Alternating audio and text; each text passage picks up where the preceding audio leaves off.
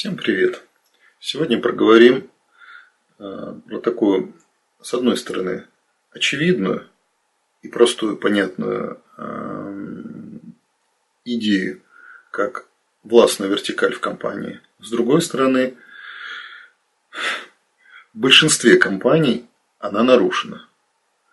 Мне приходилось много раз приходить и э, осуществляя антикризисные какие-то действия, моменты э, такого мощного прорыва, когда нужно было быстро сконцентрировать э, все ресурсы компании, донанять специалистов и обработать э, крупный заказ, ввести работу станки, производство, еще или э, когда было построено здание, резко нужно было укомплектовать его людьми, и чтобы все зафункционировало. Э, чаще всего, что я делал в имеющемся коллективе? Просто задавал вопросы. Лично, с каждым человеком. Сейчас это можно спокойно делать в режиме онлайн. Что вы делаете в течение своего рабочего дня? Кто вам дает инструкции? Какую информацию вы обрабатываете, когда и кому вы обращаетесь. Во время работы, когда вы э, выполнили свою работу, кому вы отчитываетесь, кому вы передаете, в каком виде передаете результаты своего труда, с кем согласовываете свои решения, когда даете новые инструкции своим подчиненным, или когда вы работаете по взаимодействию с коллегой, с внешним миром, на мое огромное удивление, э, первые лица компании очень часто серьезно ошибаются. Что, во-первых, они главные, и во-вторых, когда я у них спрашиваю, говорю, а нарисуйте мне, кто, как, что у вас э, передает информацию, кто рулит, кто главное звено. Практически всегда, где есть устоявшийся коллектив и работающий несколько лет – и где больше 7-8 руководителей, это иногда могут, могут быть руководители и исполнители, но они все равно лица, принимающие решения хотя бы на своем уровне, не простые исполнители. Ну, например, юрист. У него может быть не быть подчиненных, но он достаточно самостоятельный человек и может даже ходить с визиткой э, руководителя юридического отдела. Ну, также сотрудник по службе безопасности также бухгалтер. Это такие очевидные примеры, а есть и более сложные. Так вот, когда я в итоге начинал выяснять, кто, что, как, оказывалось, далеко не первое лицо, там, генеральный директор и так далее, э, решает все оперативные задачи. Согласовывают очень часто с каким-то серым кардиналом этим серым кардиналом может, может быть его зам, может быть вообще даже для него открытие некий логист, некий бухгалтер, финансовый директор. Были примеры у меня, когда и главный инженер оказывался самым важным человеком.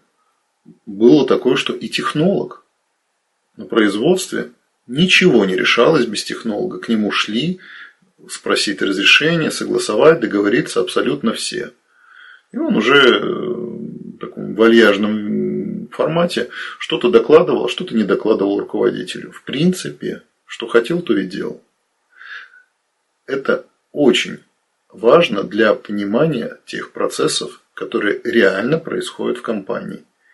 И если э, руководитель этого не знает или по каким-либо причинам э, не догадывается, занят, э, доверяет полностью своим людям, еще что-то, то э, степень прохождения его решений, степень управляемости его компании, она, естественно, снижается в разы. Ну, на то количество степеней, сколько он не понимает, кто у него на самом деле э, является иногда параллельной властной вертикалью. Это такая достаточно очевидная и простая ситуация. А что происходит, когда руководитель только входит? Ну, например, директор филиала или новый наемный генеральный директор. или каким-либо образом э, вводится собственником э, свой зам или еще кто-то. И если он очевидные простые вещи не понимает, формально собрал всех, сказал, вот вам новый зам, все, прошу любить и жаловать. А там бывает уже 2-3 группировки, ну, если это сотни сотрудников и много лет бизнесу, практически гарантированно. Всегда есть целая кучка всяких э, центров влияния, своих маленьких властных группировок, которые решают давным-давно свои собственные личные интересы, очень далекие часто от э, задач бизнеса. И руководитель может годами даже не догадываться о том, что происходит и как происходит. Ну, э, мы все видели много разных исторических фильмов. Наиболее яркий пример, который э, отлично показывает, как это может происходить и насколько может не догадываться э, властитель целой империи. Это великолепный век про турецкого падишаха или повелителя. Там показывалось на протяжении всей его жизни несколько группировок боролись, убивали друг друга на его глазах. Иногда даже ему доставалось, его чуть не отравили. А он понятия не имел, насколько серьезные и э, кровожадные его ближайшие помощники, которые при этом изо всех сил ему улыбались и старались ничего не говорить. Примерно то же самое происходит и в любой компании. Люди, к сожалению, будут делить всегда и все. Один сидит у окошка, другому завидно. Один сидит на новом стуле, другому завидно. Этому дали командировку, а ему не дали.